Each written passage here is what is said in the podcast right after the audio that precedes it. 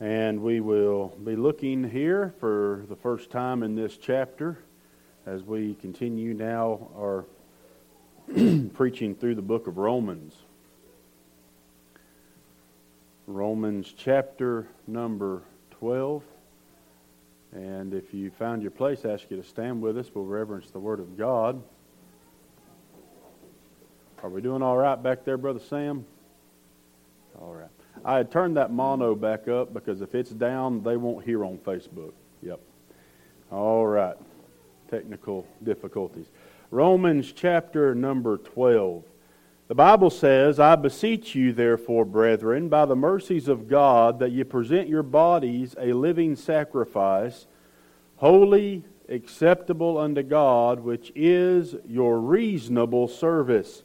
And be not conformed to this world, but be ye transformed by the renewing of your mind, that ye may prove what is that good and acceptable and perfect will of God.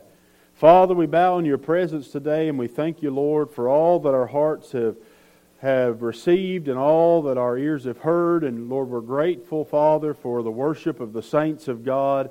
We ask you that as we look now to the Word of God and we continue in this service, that, Lord, you would speak to our hearts. I pray for every believer that's here, that, Lord, they would be challenged and strengthened in their faith, that, Lord, there would be resolve, Lord, to serve you faithfully and fully in every area of our lives. Lord, I pray for those who may be in our midst, even the young ones that are not saved.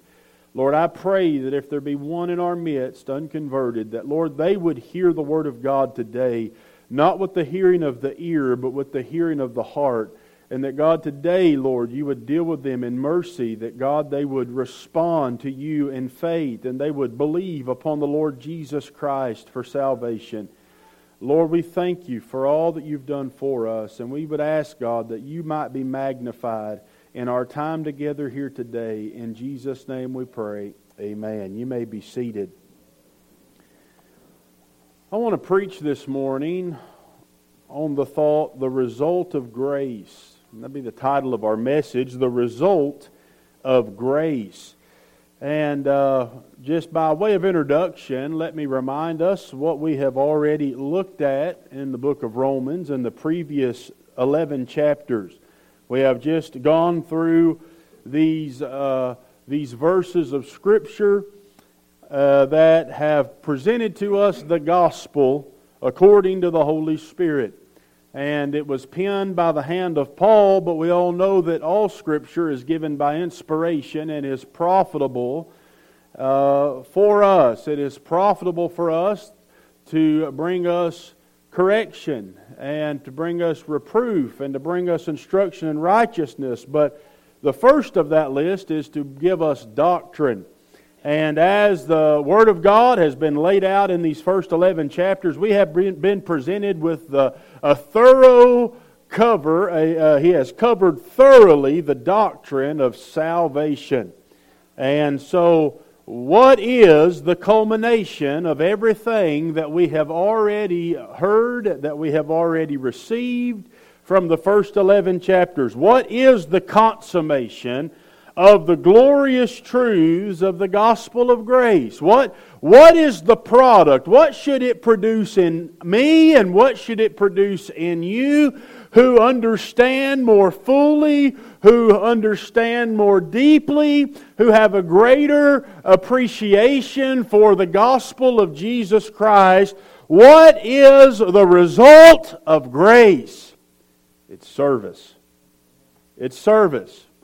And that is what the apostle is going to pick up with in chapter 12 and primarily deal with from this point to the end of this book. From chapters 12 to 16, he is going to write to the saints at Rome, and God, the Holy Spirit, is going to write to the saints at Indian Mission that how we are to respond to such glorious truths of God's amazing grace is through service.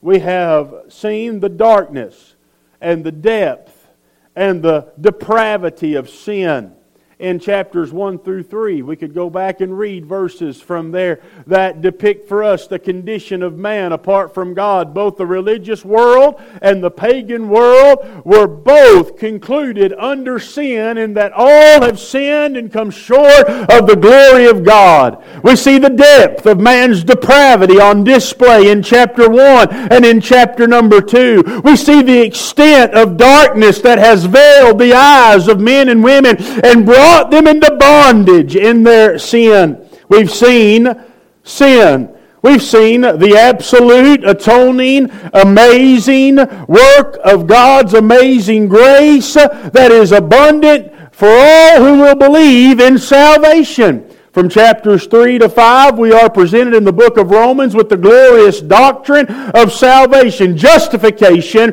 by faith in the Lord Jesus Christ, and how God takes sinners who are in their sin and rebellion against Him and brings them into a right relationship with God by saving them through grace.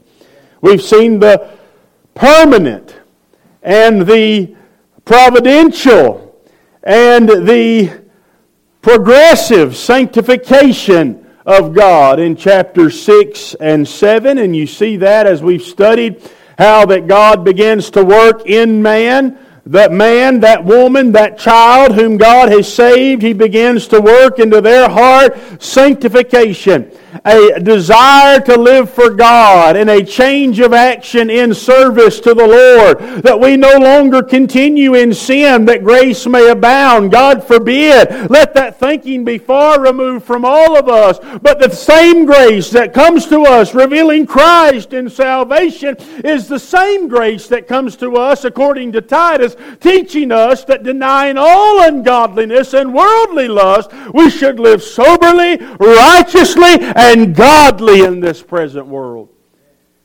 We have seen the favored, fascinating, and fruitful work of the Holy Spirit in chapter 8. The spirit life of the believer who is indwelt by the third person of the Trinity. When God saves us, we are indwelt by the Spirit. And it's not necessarily a, a mystical thing, but it is a miraculous thing that the third person of the Godhead would take up residence and abide in every believer. And so, in Him living within us, He guides us into truth. He gives us understanding from the Word of God. He convicts us when we sin. He becomes to us what our conscience could not be. And and that is He gives us the power not only to know what is sin, but to be able to be delivered from that sin. We have seen all of the powerful, all sufficient, and all knowing ways of a sovereign God in chapter 9, 10, and 11 and have come to the conclusion, as the apostle did in verse 33 of chapter 11 Oh, the depth of the riches, both of the wisdom and the knowledge of God! How unsearchable are his judgments and his ways past finding out. That's just a simple outline to the book of Romans. It's a book that deals with sin, salvation, it deals with sanctification, the spirit filled life, the sovereignty of God, and where we begin today, our response to all of that Christian service. The result of God's grace is service. It's service.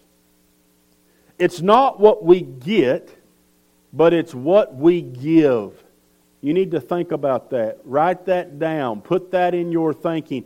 Too many people think that the way to experience the victorious Christian life is they need to get something more. They need to have something extra. One man said it this way The key to powerful living is not getting something more, but giving all we have to Jesus. That is the key to powerful Christian living. I just ruined it for all of the Christian authors out there who have all of these books on Christian bookshelves all across this country telling people how to live a more powerful Christian life. I just gave you the secret. It's not a secret, it's in the Word of God. Paul gave it to us 2,000 years ago. The Spirit of God had it penned by inspiration for you and I. The key to powerful Christian living, victorious Christian living, is not getting something more, but it's giving everything everything you have and everything you are to God. It's service. It's service. There's so many people in the world that think if I could just get a better job, if I could just have uh, more significant finances, if, if I could just have a more meaningful relationship with somebody, if I could have success and acceptance among my peers, if I could just have more things in my life, things that would make me happy. Oh, I could really live the Christian life better. But Paul says it's not by what you get, it's by what you give that makes you able to live the Christian life effectively and with power for the glory of God. It's not what you get, but what you give. God says, Give me yourself and I will give you the power to live the Christian life for my glory. There's a lot of churches out there that say if we could just get a better building, if we could have a bigger budget, if we could maybe find a more relevant preacher, sorry, you're stuck with me. If we could just, you know, get a larger crowd if we could have more societal influence, if we were more relevant, more prestigious, if we had more notoriety, if we had more popularity, we could be a better church. We could be better Christians. God says no. No, remove that thinking from your mind. Take that thought and cast it as far as you can away and run in the other direction. This kind of thinking is contrary to the Bible. It is not what we get, but what we give. God says, I want you. God wants you today. He wants me today. He wants us to submit ourselves to Him in Christian service. And when we do that, He will empower us to live the Christian life. There's even some forms of religion that say, well, to really be a powerful quick Christian, you have to do certain things. You have to seek for certain things. You have to have experienced certain things. There's additions to Christ that they place there. And, and by, by receiving those things or experiencing those things, you can live the Christian life with power and you can overcome. But that's not what the Bible's saying here, is it? I beseech you, therefore, brethren, by the mercies of God, that you present your body a living sacrifice, holy acceptable unto God, which is your reasonable service. On the basis of everything that you have just heard, everything that you have just learned from the first 11 chapters of the book of Romans, Paul is telling us that we are to serve God. That is the result of grace. That is the result of God's love in an individual's life. Well, let me give you a few proof verses, a few places in the Bible that really confirm. They, they, they, they back up what I'm saying, lest you begin to think that I've lost it and I'm just making something up. We see it in this text, and we'll come back to it. But look with me at John chapter number 4. John chapter 4, and we all should be familiar with this portion of Scripture. This is the scene, the setting, and the Word of God when Jesus confronts that woman of Samaria at the well he begins to tell her all things about herself that she didn't think anybody knew about. But in their conversation, she talks about how her forefathers had worshiped God and, and how the Jews had worshiped God and the different locations of, how they, of where they worshiped God and the, the different manners in which they worshiped God. And you'll remember Jesus told her this he said, Woman, believe me, the hour cometh and now is. Chapter 4, verse 23. when the true worshiper shall worship the Father in spirit and in truth. Notice the next phrase. For the Father seeketh such to worship him. Let me say, God is in need of nothing. He is God. If he needed anything, he would not be God. But God does have holy desires. And He has a holy desire that you and I worship Him in spirit and in truth. We find that the result of knowing God, experiencing His love, and receiving His grace has as its fruit, the result of it is worship. Worship is service. Service unto God. God wants us to worship Him. He wants us to serve Him based on our knowledge and understanding of who He is and what He's done for us. Notice also with me 2 Corinthians 5.14. I thought about this verse. Paul there, and he's speaking, uh, fixing to begin speaking on the subject of reconciliation. He's going to use the word very uh, multiple times from verses uh, 14 all the way to the end of that chapter. But as he talks about the grace of God and the reconciliation of God and how it transforms the believer, he says at the beginning of that, that train of thought, For the love of Christ constraineth us. Constraineth us. The word constraineth means it, it, it it brings about something in our life. It's a word that carries the idea even of force and pressure, that God will put force upon us. He will put pressure in our life to put us in the way that He would have us to go. The result of grace is service. The result of love is worship. 2 Corinthians chapter 8, verse 5. This verse came immediately to mind as I was studying this out. There, Paul again reminding the church at Corinth about how they were to give. They had promised to give a love offering to another church that was being persecuted. They'd not yet done so. And so he begins to uh, exhort them to, to be faithful to what they've said, to be a people of their word. And he uses the churches of Macedonia as the example and uh, as the, the, the, the, the, the people to spur on the church at Corinth. And this is what he says about them that they first gave their own selves to the Lord and to us by the will of God. They first gave themselves. Why did they give themselves first? Before they even gave their money, they gave themselves. There's a lot of people that'll just throw their money at God as if God needs their money. God does not need our money this morning. He wants us. But when He gets us, He'll have our wallet and He'll have everything else too.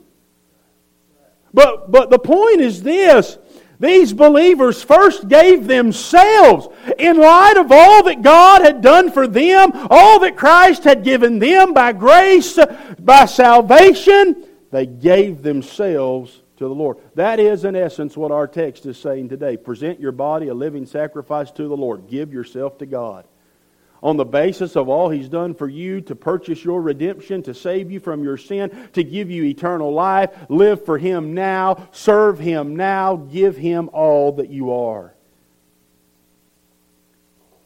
Well, one more verse, 1 Peter. 1 Peter chapter 2, verse 5. Here, Peter speaking to those saints scattered abroad under heavy persecution. He reminds them of their position in Christ, and he says this about to them Ye also, as lively stones. Lively stones. Now, he's fixing to use a lot of Old Testament imagery, and of course, he's going to use the imagery of the temple. The temple was built by what? By stones, brick, and mortar. Well, we're the temple of God now, but we're not just made out of old rocks and mortar and, and sticks. We're made alive. We're living in Christ. We are living stones. We are a living temple unto God. And you and I are to present our bodies as a temple of the Lord. Which he owns, which he possesses, and give him the absolute, complete, full reign and sway of our lives. Even as God indwelt the temple in the Old Testament, he indwells the believer in the New Testament as a living stone, as a living temple, and we are to give ourselves completely to him. He is to abide in us. He is to have the full rights to every aspect of our life. No closets, no doors, no rooms, no areas are off limits to God, to a child of God who has surrendered themselves to service in God completely.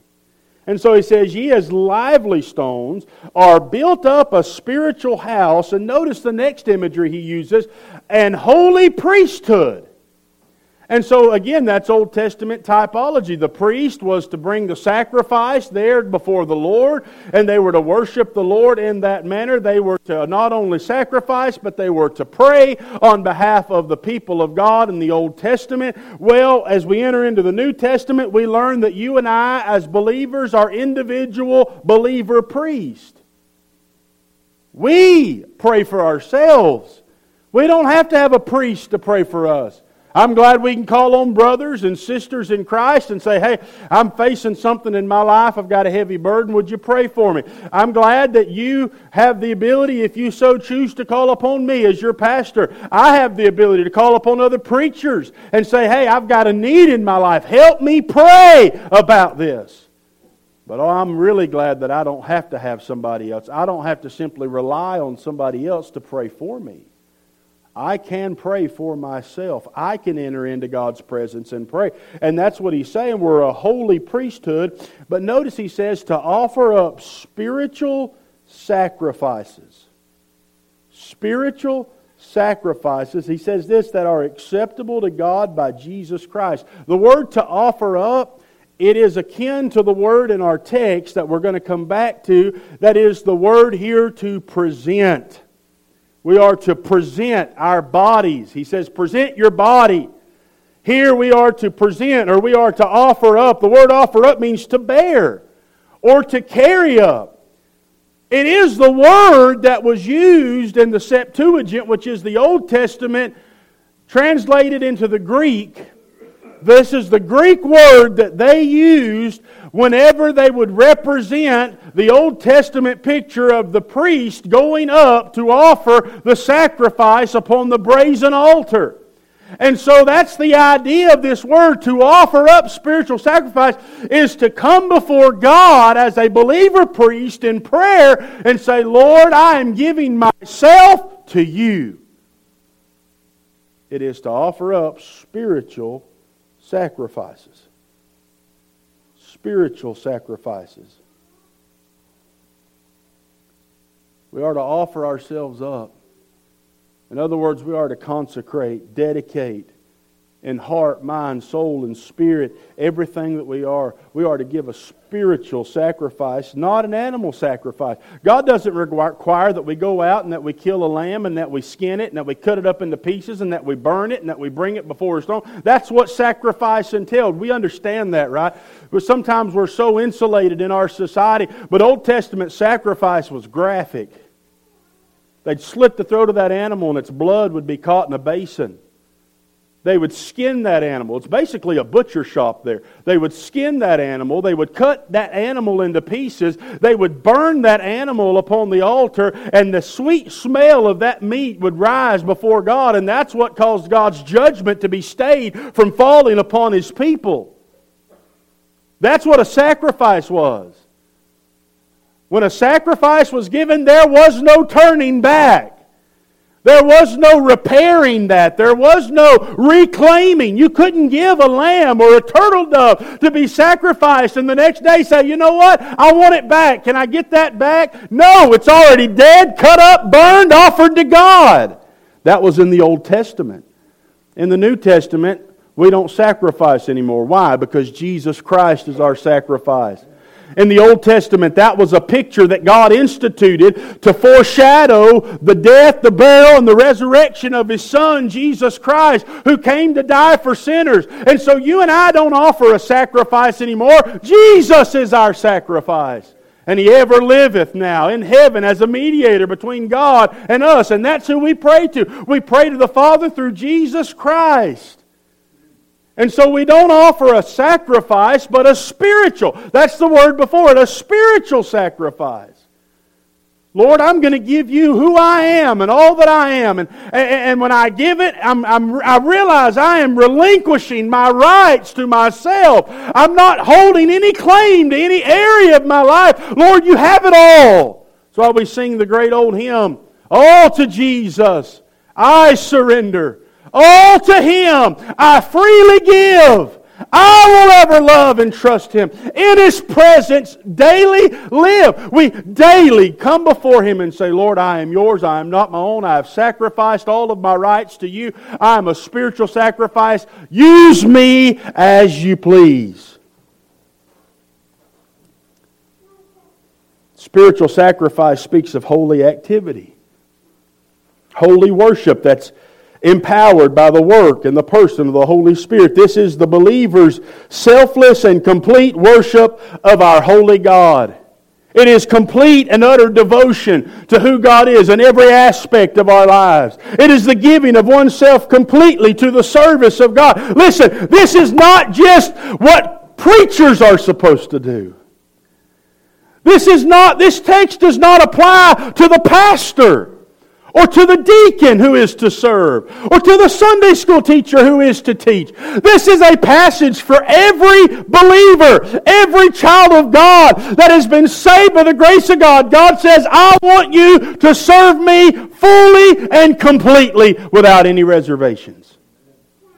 And this morning, if you have any area of your life that you've marked off and said, Lord, I will serve you up to this point, but not here, then you are in rebellion to the Word of God. You need to repent. Ask God to forgive you. Realize you are not your own. You've been bought with a price. And present yourself once again as a spiritual sacrifice. What does he say about it? I'm still in Peter. I'm going to get back to Romans, I promise. But he says this is acceptable to God. It's acceptable to God by Jesus Christ. That's how our spiritual sacrifice is seen. God accepts it. God does not accept my service, my worship, my complete and total sacrifice of all of my hopes, my dreams, and my desires to Him because of who I am. He doesn't accept it because I'm special or because I know something more than anyone else or because of who I am or where I came from. God accepts our sacrifice on this one single basis by Jesus Christ. Based on the fact that Jesus died for us and God is pleased with all that His Son did, so God says, I will receive your service. What a blessing that is. What a blessing that is. The word acceptable, I looked it up, it means to receive to oneself with pleasure. When something is acceptable, it is something that is received to somebody else with pleasure. How many of you went to your favorite restaurant and ordered your favorite dish and it came out and it wasn't what it was supposed to be? Wasn't cooked like they cooked it the last time. It wasn't prepared the way they normally prepare it. Maybe the cook was sick or they got fired and they hired somebody else and the steak was a little too rare just like Priscilla likes it. You know, maybe the meat was a little more tough. You're receiving something, but it's not acceptable. Take that back. Cook that some more. You need, you need to change. Something's not right. I, don't, I don't receive that with pleasure, do we? In fact, sometimes we can lose our testimony if we're not careful, can't we? Understand that poor server, it's not his or her fault that that thing didn't come out right. they did it back in the kitchen. Be kind to your server. No, no, we understand what it means to be acceptable, something that's pleasing. Listen to me. This is what he's saying God is pleased When we bring ourselves to God, as Romans chapter 12, verse 1 and 2 is telling us this morning, and we present ourselves and we say, Lord, here I am, he says, This is acceptable. This is acceptable to God. This is pleasing to God. God receives that with pleasure. Isn't it good to know this morning? Isn't it good to have the assurance that God is pleased with the spiritual service that He finds in the heart and in the life of every believer for Jesus' sake? That you'll never come before God in an act of service, in an act of surrender, or in an act of sacrifice and say, Lord, I want to honor you. I want to live for you. I want to do for you. And God say, Ah, I'm not interested. That's not real pleasing. I don't accept this. Isn't it good to know He'll always accept that because of Jesus Christ?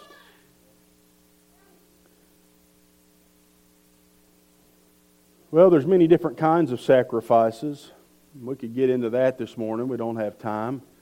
There's the sacrifice of our lips, even praise unto God, the Bible speaks about. That's where we use our lips to praise God. When we sung this morning, as we sung, that was praises being given to God. That's acceptable to the Lord. When we pray, our prayers are acceptable. That's a form of service, Christian service. When we talk to God and we bear our burdens and we intercede on the behalf of others and their needs, that is a acceptable sacrifice, a spiritual sacrifice. When we love others more than we love ourselves, oh, are we ever more like Christ than in that moment? When we set our own desires and affections aside to minister to someone else, that is a spiritual service that is acceptable. What we are doing here this morning, according to the Word of God, is a service that is acceptable. Living a holy life, a godly life, abstaining from sin, honoring God, putting Him first. All of these things are spiritual sacrifices. But mind you, they must all be done by selfless acts of worship. They have to be done in a selfless manner. Not, not for what I can get out of it, not so that I can be seen of men, but just simply so that I can serve and honor my God. Let's come back to our text this morning. The Bible says this is our reasonable service. It's reasonable to relinquish our rights, our hopes, our desires to God and to surrender all that we are and will ever be to His will. That's right. Young people, listen to me. It is right to serve God even when you're young.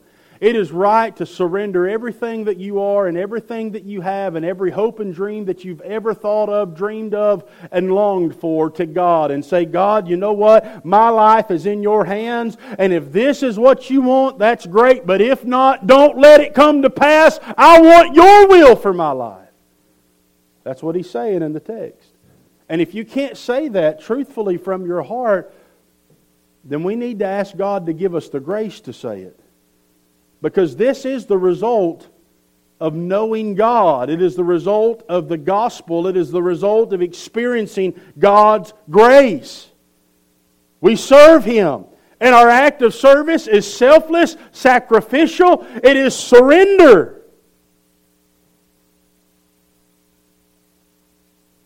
You know, this is exactly opposite of the day and, and age in which we live.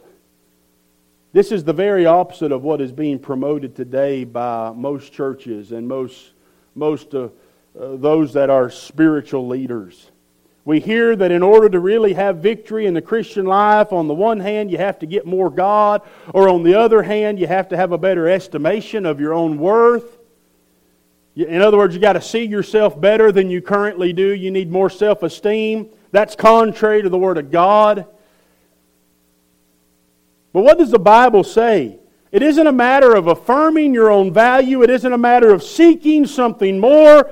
It's a matter of presenting yourself as a living sacrifice. That is the sum of these first 11 chapters. This is not some arbitrary thought that the Apostle Paul pulled out of thin air to impose upon God's people.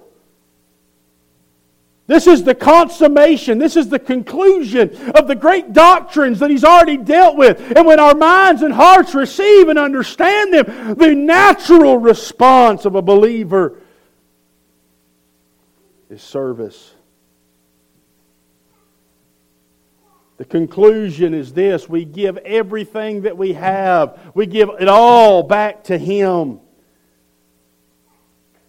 This is the end of the matter. The supreme act of every believer is spiritual worship. Are you doing this today, child of God? And if not, why? If not, why? I say with the Apostle Paul, I beseech you, brethren, do this. Now, listen, I'm not telling you something that I think is easy. I'm just going to confess from my own experience this isn't an easy thing. Because we're living sacrifices, you know what we have the tendency to do? We have the tendency to do this come to church on Sunday, hear a message, get in the altar, weep and pray, and lay it all out to God and say, I'm yours. But on Monday morning, we've picked it back up and we've carried ourselves back out and said, you know what, I'm going to live for me another week. And the preacher's just as susceptible to that as you are. This requires a daily, daily, daily dying to oneself, saying, Lord, I am a sacrifice. I, I give myself to you. Remind me throughout the day that I am not my own, but I am bought with a price. It is not easy, but it is absolutely necessary if we are ever going to know the fullness of the blessing of God to be able to render to Him service that is due Him and bring glory to His name. The giving of ourselves totally unto the Lord is absolutely necessary. And sadly, most Christians never really come to this place of full surrender. They never will. They're going to go throughout their life flirting with the world. They'll flirt with the flesh. They'll flirt with their own personal indulgences and desires and lusts. They become victims of philosophy and false religion. They buy into the world's system. They entertain themselves with the world's modes of entertainment. They think along the lines of worldly wisdom instead of biblical knowledge and understanding. And so they never really come to the place of total commitment that is discussed in these two verses. And therefore they forfeit the fullness of the blessing of God upon their life. Don't be that Christian. Don't be that person that lives a mundane Christian existence in this world and dies and goes to glory and stands before the Lord with shame as all of your works burn up as wood, hay, and stubble.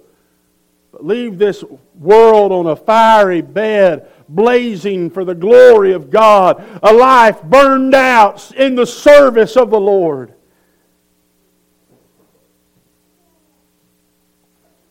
Well, I've preached the message really in the introduction, but I'm going to give you the four points that I had. And they're right here from the text. I want you to notice, first of all, there's a plea to respond. There's a plea here to respond to, to which you and I must respond. What is the plea? It's in verse 1. He says, I beseech you, brethren. It's a personal plea. He says, You. Listen to me. I'm not talking to your children. I'm not talking to your wife. I'm not talking to your husband. I'm not talking to your parents. I'm talking to you. The Spirit of the living God is talking to each and every one of us individually. Paul said, I beseech you, you, you, me, that we all, individually and even in a cumulative way, surrender ourselves to God personally. Say, Lord, I am yours. I'll do whatever you'd have me to do. It's a plea of personal surrender, and it requires a response. Also, it is a plea that is one that has a sense of familiarity to it as he calls them brethren. He says, brethren. This is a term of kinship. He's not just talking to lost people. I don't expect lost people to come to God and say, I'll serve you, I'll do whatever you want me to do, and go wherever you'd have me to go. I don't expect that. They don't have Christ living in them. They've not been indwelt by the Spirit of the living God. They've not been quickened from their dead trespasses and sin. But you and I who are saved have been. If there be any spiritual life in us at all, this really ought to resonate with us. Brethren, brethren, by the mercies of God. Everything that chapters 1 to 11 tell us, and it could be all uh, summed up in this phrase the mercies of God. It's where He found us, it's what He's done for us, how He's working our lives. It's His plan over all of humanity, all time, including us. Oh, the mercies of God. This is the plea that we are to respond to is based upon God's mercy toward you. Has God shown you mercy? Has He shown you grace? Has He loved you in spite of yourself and in spite of your devotion and in spite of your service to God? Then He says, I beseech you to do this. There's a plea to respond to. There is a presentation of resignation. We are to present ourselves, and in that presentation, this is what we're doing Lord, I'm resigning all my rights to you. Again, the word presentation is akin to the word offer. It means to come before the Lord, as the Old Testament priest did with that sacrifice, and say, Here's what I've brought, it's yours. We are to present ourselves and say, Lord, this is what I've brought. There's not much to me. That ain't much to offer. It's a pretty poor sacrifice, really. But it's all I have, and it's yours. God says, I'll accept that. Why? For Christ's sake. For Christ's sake, I'll accept that. We are to offer, we are to relinquish our rights to the Lord and say, Lord, whatever you would have, present ourselves. It was a word often used as well as military whenever they were called to present themselves to their superiors. It's almost like this. As a Christian, you and I are called upon by the Word of God to come to the Lord, snap to attention, raise our hand in salute, and say, I am reporting for duty, sir. And whatever He asks, you don't talk back. Those of you in the military, did you ever get a command and say, Well, I don't feel like doing that today, boss? You got anything else for me to do? After you picked yourself up off the ground, I'm sure there wouldn't have been any change in the command that was given. But that's what the Lord's calling us to do. Present yourself. And this is what he says about that presentation that it is holy acceptable unto God. God is very pleased with this. It is an unworldly presentation when a man or a woman, by the grace of God, is compelled to come and bow their knee to God and say, Lord, I want to serve you with everything that I am. I want you to rule and reign in my life. Oh, that's acceptable. That God says, I'm pleased with that.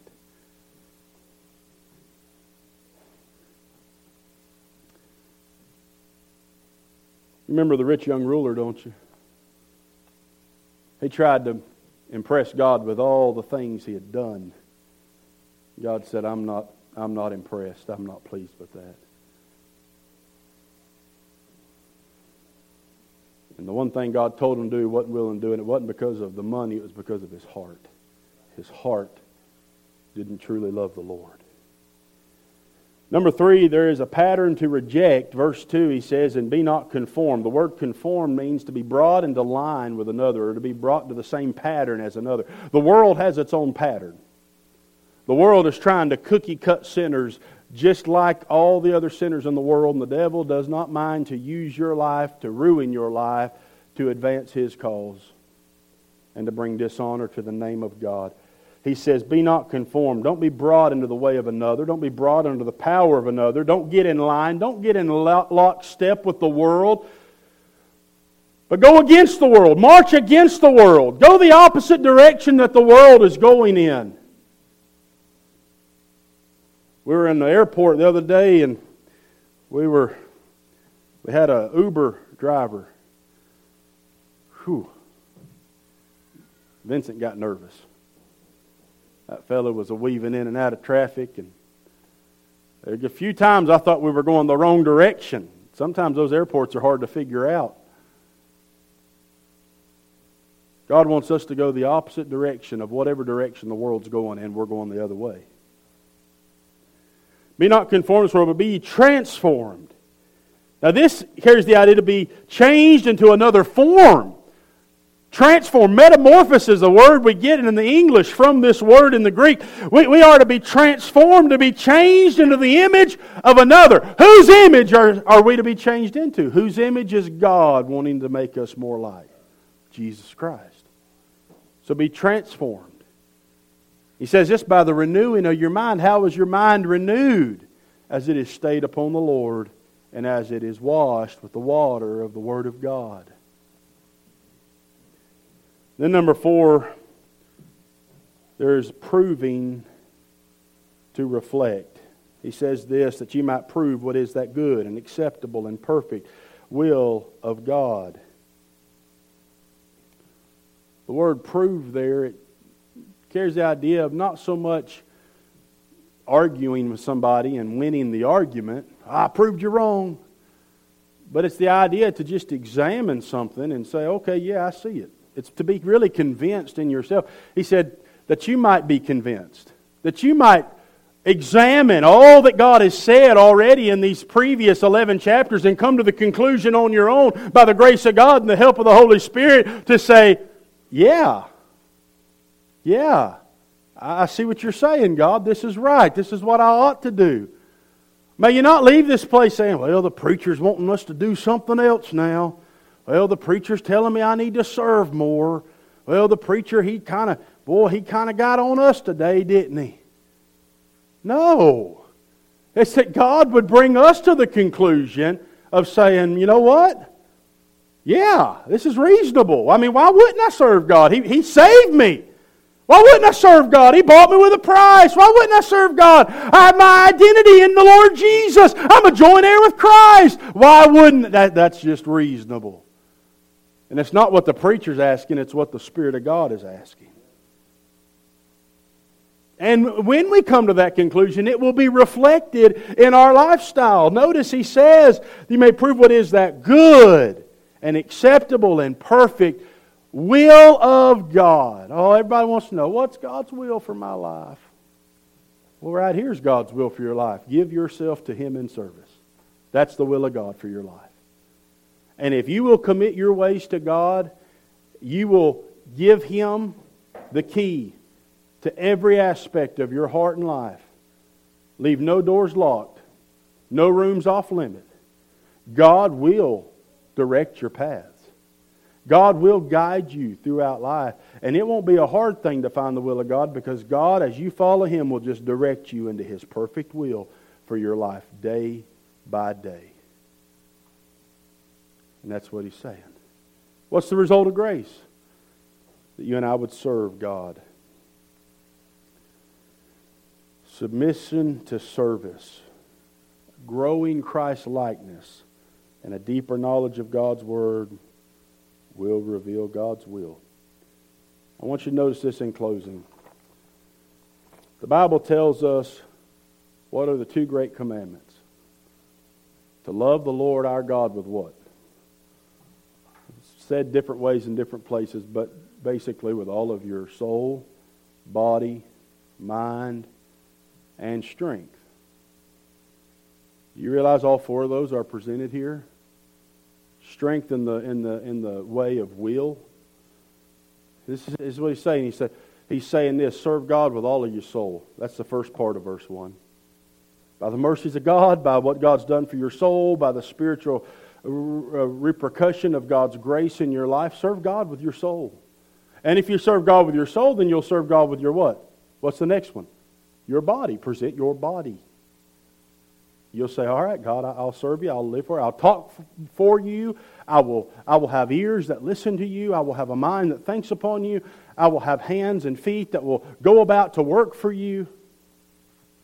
And then he says, Serve God with your, your what? What's the next one? It's in verse 2 mind that you might be transformed by the renewing of your mind.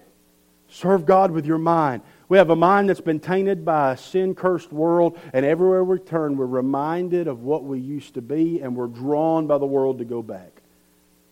But by the Word of God, and by the grace of God, our minds can be renewed, transformed. Serve God with your soul, serve God with your body, serve God with your mind, and then serve God with your will. Be willing to say, All right, Lord, I present myself and I'm going to I'm going to follow you and I'm going to prove what's right. I'm going to, I'm going to prove it to myself by examining the Word of God, and I'm going to be so confident and so convinced that what you say is right that it won't be something I'm made to do. It's something I'm willing to do. And God will make us willing to serve Him. Are you serving God today? If you are, it's because of this one reason. Hear me out. It's because God in His mercy revealed Himself to you one day as a sinner. He showed you you were lost on your way to hell. He convicted you of your sin through the preaching of His Word. But in that conviction, He didn't leave you to yourself and He didn't leave you alone. But He brought the great comfort that Jesus Christ died on the cross for your sin. He died so that you could be forgiven of your sin. And in light of that truth that Jesus died for you, you responded with faith and you believed upon the Lord Jesus Christ. You turned from your sin, you trusted Him completely, and you were saved by God's grace. And now you're living for Jesus because of what He's done for you. And He says, in light of all of that, serve me with all of your heart. Are you serving Him today? If you're not, it may be that you need to be saved. Maybe today God has revealed all that Christ has done for you on the cross. Would you come and would you trust Him? Would you place your faith in Jesus Christ? He is a merciful God you, you, haven't sinned too much that God can't save you. You haven't gone too far that God's not willing to redeem you. But the only thing that'll stand between you and God in your condition will be your own pride. Humble yourself, therefore, under the mighty hand of God. Realize this He means you no harm. And though you may have to be humbled in your pride, God will exalt you in His grace. You'd be far better off to go to heaven with a humble heart than to go to hell full of pride. Come to Christ in faith today. Child of God, surrender your heart to Him in service completely and honor Him with all that you have and all that you are. Don't put anything off limits to God. And then you will experience what it is to know the will of God and to live a powerful Christian life. Let's all stand this morning. Thank you for your attention to the Word of God.